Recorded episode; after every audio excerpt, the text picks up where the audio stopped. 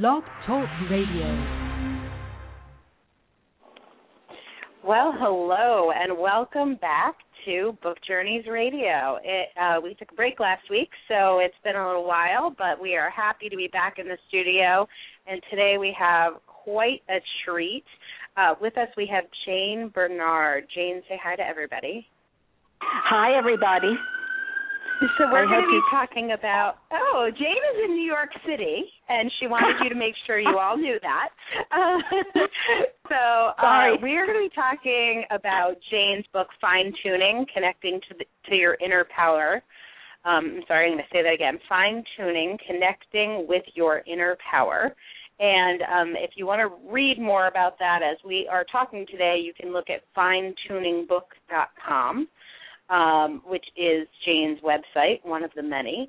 And I, what I'm so excited about, and Jane's a little bit of a ringer. Um, I've known I've known Jane for uh, over a year now, and while on book journeys every week we focus on what it took authors to complete their first book.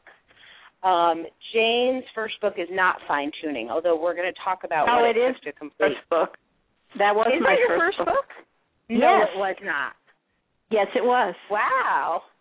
Jane has been uh, writing and teaching writing for a long time and I feel like you're you're my writing guru. I can't believe that was actually your first book. Right, I'll tell you how it came first to be. It, it was a complete surprise to me. I wasn't planning on writing a book when I wrote it. Really? I so was- what's that story? Well, the story is is that I was in a really unhappy marriage and I felt I had no passion in my life and I thought what's the point of being alive if I don't feel passionate about living? And at the time I was a writing professor and I also ran workshops for writers and I was published pretty well published, you know, creatively and academically. So I just started writing what I was feeling and I based it on um what my senses like what I was seeing, hearing, tasting, touching and smelling. And what I discovered was when I was searching for my passion, I discovered my intuition and and the way the book evolved was I would send you know I would send like what I was writing to a friend and instead of them saying oh this is nice or this isn't nice they would say this is my life. And and I realized that there was nothing unique about me that my journey was to a universal destination. So I like put a couple pages together and I would I would give it to someone as a gift and they would they would say this has totally changed me. And um it went on from there. And so I finally put it together as a book. And um actually what I did at the time because it, I was I was in a situation where I was financially well off and I didn't need money I actually sent the manuscript to Oprah and I said, You can have this as long as you give a copy to every person in your audience for free every show. I don't even want to be on your show. But of course, I got back one of those form letters. Thank you for your submission. Right. wow. So, and then what happened is I self-published it, and I dropped a copy off at the Montel Williams studio here in New York. And and then three go? months that three months later, I got a call inviting me to be on the show. wow. and- so yeah, a little more and- success with Montel than uh, Oprah. Yeah, Well, yeah, a lot more. Well, with Oprah, I had just sent the manuscript, and um with Montel, by then I had self-published the book, and I actually handed in the book. So maybe that was the difference. Uh, with Oprah, I really got the total shaft that I get 999% of the time I try to do anything as a writer, which is thank you very much. Um, uh, we're not interested. You know, thank you for your submission. It doesn't fit our blah blah blah. You know, I don't even think they read what I sent them because I wasn't Right. asking for anything. So um, the writer's journey is quite interesting. well, you talked about um, you talked about 99% of the time hearing no, and um, I know that's something a lot of first-time writers face, and um, and often that is one of the things that leads to either writer's block or just slowing down mm-hmm. or stopping or shelving their project. And so mm-hmm. what I try and do on the show every week is just kind of give different perspectives on how how you get to actually being published and holding the book in your hand. So what advice would you have for new writers when they hit one of those obstacles, one of those no's that you've reached um, in, in terms of getting past that and keeping moving forward? Well, there's two things. First of all, um, am I correct that most of the people that we're talking to write self-help books? Yes. Well, so it's that nonfiction, is... self-help, how-to, and memoir, but a lot of okay. So all of that is books that really you know who your audience is people who write the kind of books we're talking about are not your regular author. They're people who are on a mission. And and when you're a writer and you write a memoir or you're writing a how-to book or a self-help help book, one of the things that can keep you motivated and going forward is knowing that you're going to be helping someone. And and that's much more important than any kind of rejection. Um, my experience is I actually, with my second book, which is what you thought was my first book, um, I did have a real a real publisher. I say that with quotes around it, as opposed to being self-published. And I broke up with them because I hated it it was it was it was a it was a very um suffocating experience. So if you're a writer and you want to write a book it it's actually very easy to do it yourself. And um one of the one of the very nice I mean, there are people like you, Angela, of course, who work very closely with writers, but I think you're unique. But I used CreateSpace for um, a book, and even though I didn't use all of their services, they offer all kinds of editing services and guidance services for very reasonable prices. And then you still get to have the entire profit from your book Whereas if you um, go through a regular publisher, first of all, they won't probably let you call your book what you want it want to. They won't um they won't release any kind of control to you whatsoever. And then whatever they give you say like when I did it they gave me $500 advance which I returned. But that whole advance is only an advance against your royalties. So $500 doesn't sound like a lot of money, but in fact, if they're selling your book for twenty dollars, which is a lot of money, but and you're, you'll probably get like two dollars from that. By the time yeah, one to two. you pay back your five hundred dollar advance, you could be old and gray. So, so and let's even go because a lot of people um, that I work with haven't written their book yet. They are still in the process okay. of writing their book, and okay. they have an idea in their head, mm-hmm. um, whatever it is, and they tell someone, and maybe it's a sister-in-law. Like it doesn't even have to be Oprah. But they tell right. someone and they get a little pat on the head that's like, well, if you want to do that, that's fine, but that's probably not going to work, and here are the 15 reasons why. How uh-huh. how did that ever happen to you, and how did you deal with that? How did you keep going? Well, that's that's such a great point. You know, we writers are very delicate. And and and the thing about the writing process is it mostly takes place in our unconscious way before it comes to our fingertips. And what used to happen to me because I originally wrote scripts, I didn't write books, is I would be really excited about a story. I tell someone they'd become involved with the story and then because I'm the writer I would change it and then I would tell them again and they would be unhappy. And I realized that hey, you know, when you're a writer, you really unless you have a fellow writer who understands your process, you you either have to you you really can't share your ideas with a person and take what they say to heart unless you're doing a survey because okay. nobody can really see the whole picture. You have to trust your vision as a writer.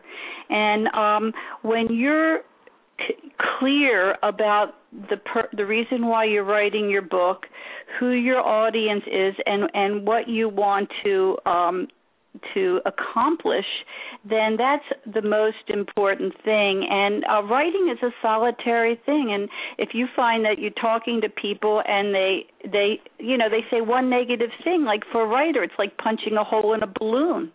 But that's not realistic because they can't see your whole picture. So I I advise I never I usually don't talk about what I'm working on while I'm doing it unless it's with a a writer or a person who I deeply respect and who knows that I'm writing it and won't, you know, destroy me. Interesting. And um how about writer's block specifically? I think you might even have some resources for that, but has that ever happened I do. to you I actually wrote, writing Right. I I actually have a, a book that I wrote that's a very small little ebook. It only costs like three dollars on Smashwords, and I think you can also get it on Kindle. It's called Knock Your Block Off. And it's a psychological approach for getting rid of writer's block, which I wrote because I often lecture on how to beat writer's block. And, and can you um, give us one of the gems from there? Something if somebody right now has writer's block, what you might say to them is one technique they could use? Okay, well, well, the the first, like, there's there's some there's certain rules for knocking writer's block out of your way, and um, you you really have to make them a habit. And like one of the there's three things to start with. Like the first one is don't battle yourself with guilt, because um, when you do that, that creates that builds the writer's block wall the second one is don't waste your time writing stuff that feels wrong. If it feels wrong, it is. You have to trust yourself. And and really instead of forcing yourself, it's good to pause for perspective. So one way to do that is to set a time limit of how long you're going to try to write if you have writer's block. Because when you have time limit, what that does is it's you're clear about your priorities. It means you only have 10 minutes to write. I wouldn't give yourself like an hour because that's like a torture session. I would start like at maximum 15 minutes, and that gives a message to your unconscious that you're you're going to um, only have a certain amount of time, and and then it realigns your creative and emotional energies um, hmm. And if and and like if you're still blocked, then you just stop because writing when you're blocked, it doesn't mean that you're not working on it. It just means that you're at an intersection. And um, when you hit a block, if you focus on respecting your process, you can free your creative energy from from really the tyranny of the ego. A writer named Ralph Marston said, "Rest when you're weary, refresh and renew your body, your mind, and your spirit, and then get back to work. Love it. Love that. Um, yeah. So, so what were the hardest? What were the biggest obstacles in getting your first book? Is interesting because you really didn't even know you were writing a book. No, right? I didn't, and and it turned out to have a beginning, middle, and end. But it's a completely unusual book because you can open it to any page. Interesting. You know, it's so, it's not chapters. So when you decided when you decided that was going to be a book, um, okay, you kind of had you know you had it written, you had maybe a first manuscript manuscript or something. Um, yes. But when you decided it was going to be a book, what did any obstacles come up between when you made that decision in your head and when you were holding your book in your hand? Um, yes. Well, first of all, I just want to say when I decided it was going to be a book, one of the things I decided is it was going to be for truck drivers and secretaries. Okay, and the reason why, why the, the reason why is because to me what I was writing about was really basic using your senses to connect with your passion. It was so basic, and I just wanted to make it, and so important, I wanted to make it as simple as possible. And I felt that my problem, which is what I was writing about, was was so fundamental that I wanted to write not for intellectual people who could probably solve their problem a better way but just for the regular person who was frustrated like myself. So that was that was something that that inspired me to keep it simple. And and the kinds of obstacles I came upon because it was a long time ago, I had to figure out how to get it printed.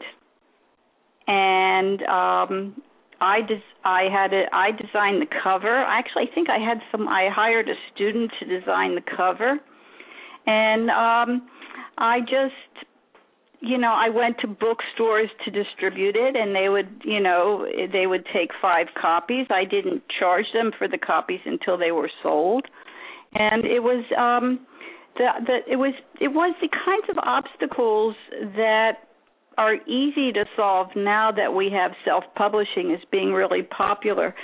Um, I I didn't really have um, there was no such thing as self-publishing except vanity presses when I self-published fine tuning. Mm-hmm. I did it in I did it in 2002 by the way. And so what do you between then and now, which is mm-hmm. 10 years let's say, what do you right. what have you learned that you wish you knew before before you actually wrote that book or decided to turn the, that, those writings into a book? For 10 years you probably learned a lot, I'm going to guess. I have well, I have learned a lot. I've learned that writing is about not about sitting in a room. I've learned that writing, even though it's a solitary act, um, is really about your audi- totally about my audience. But um, I don't think I'm really a typical writer in the sense that I I just march to my own beat and um I'm trying to think of a way I could give someone helpful information. Uh, the best thing I can say is I learned to follow the rules. My, uh, you know, oh, subsequent. That's interesting. Subsequent, very, very important. Like if you really want to be published, and you know that there's certain rules that, for example, um, you can't have over a certain number of words or your for, formatting is really really important. I've been i've had articles published in like um writers digest. I've had writers published in fashion articles published in fashion magazines. But the reason why is because i really followed the rules. I when i did the right number of words. I did the right size font you can't get really you have to respect that must be hard for i'm being serious. That must be hard yeah. for you. And so and i think that's true of a lot of our listeners that that's not something that's going to come supernaturally to them following the rules. Right so, but it but it because what the reason what that motivated me to follow the rules was realizing is that writing a book is not even though the actual physical writing you do by yourself the book coming together is a group project. Or an article is a group project. When i've written articles for people's blogs it's not just my idea it's their blog. So if they like a certain format and they have a certain audience we're a team so writing's a team effort, and I think that's the biggest thing I learned.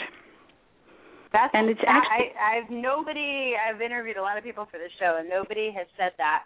And I think it's really interesting because I think writers are very special people and they come mm-hmm. to what they do often with a strong sense of ownership. Mm-hmm. And oh I yes, they you. Right. Like I know you personally, and I know that following the rules for the sake of following the rules isn't something that would just be easy for you.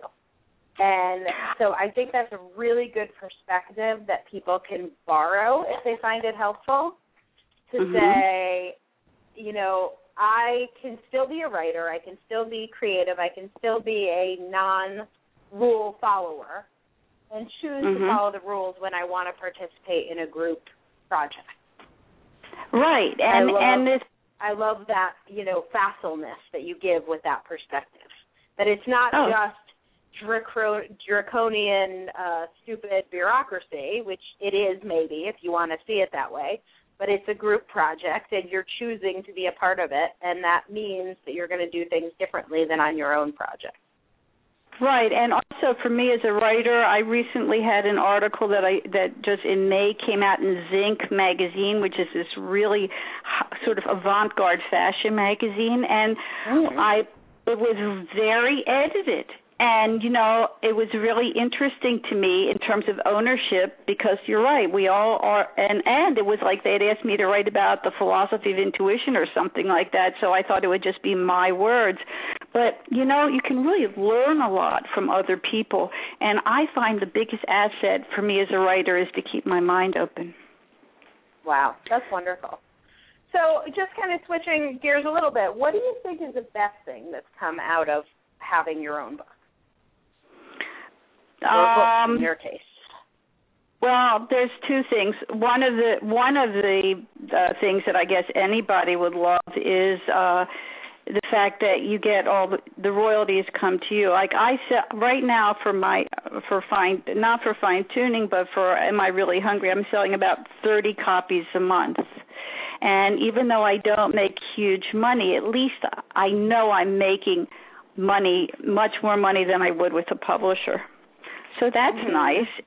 And but the thing that really comes to me and this is very personal is that it's incredibly rewarding to me when that to know that my books help people help themselves. And that how do you know what, that? How, what I, what I get you tell stories or yeah of what it's like to receive feedback because I think it would be great for people to have in their heads the types of calls or emails or feedback they might be able uh-huh. to expect? Well, I get emails. And and it and um I say And do you remember the first time it happened? Um yes, I, I think the first time it happened was after the Montel Williams show because that sold a lot of Oh. books.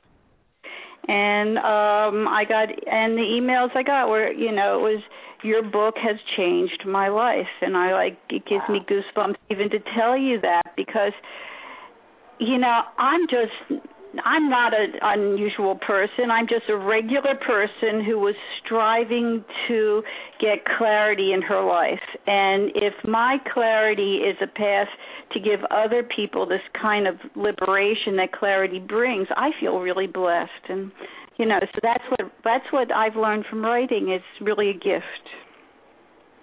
Wow. And um so on your we've we've kind of talked about magazine writing as one way, Mhm. one I'm assuming additional way that you have used your books to generate revenue. Um, Right. Are there other and blog writing. are there other things that have come out of having a book other than your book sales so you're you know selling books every month and you get checks for that and then you write magazine articles which you can use your book to introduce yourself and you get some money from that. Are there other um, surprising maybe revenue streams that have opened up for you? Things maybe you didn't expect when you first became an author Well, I was totally, uh, you know, I wasn't really thinking at all when I first started. So I, I don't know. I mean, I write blogs, and that's a rev, you know, that brings people in. I do a lot of radio and interviews and some television interviews, and um, what and and lately I've actually been doing uh, public speaking. oh So can you it- talk about that it yeah it's been well yes i got what happened is is for um my book am i really hungry i have uh, this chapter called the lucky ones because i believe that anyone who has to um diet is lucky because there's so much hunger in the world and i try to do benefit be part of benefits to feed the hungry it's one of just something that I like to do for my own spirit. And I gave a talk at one of these benefits, and someone heard me and recommended me to speak at the James Beard Foundation. And Wow. I did. And it was awesome. But I tell you, it's being a speaker is very similar to being a writer and different. It's similar in that like whenever I speak I also spoke this past month at an old age home. So I mean two very different audiences, but I do a lot of research when I speak and I and I just like when you write a book, you think about who you're writing it for. Like if you're writing a book for a certain audience you're not going to you're not going to write it that's adults you're not going to write it for children. If it's you know depending on who you're writing it for you want to put it in their language. It's the same thing with giving a talk. Depending on who you're speaking to you want to speak their language. And just like when you write a book you want to if you especially a self-help book you want to give people examples that they can identify with it's the same thing with with speaking. The biggest thing about speaking, and I think the reason why I've been successful is that I'm I'm very um, thrilled to do it, and because it's exciting to turn people on. So if you like to, if you're really excited and turned on by your ideas and what you write about, then you'd probably be a good speaker. And when you get introduced for a speaking gig, are you often introduced as an author? Is that how you identify yourself now? Well, so far I've only been getting speaking gigs because I'm an author. No, but right. what I do is I ask I ask to be introduced as a philosopher. Oh, because, interesting. Because that's what my I have a that's what my bachelor's degree is in philosophy.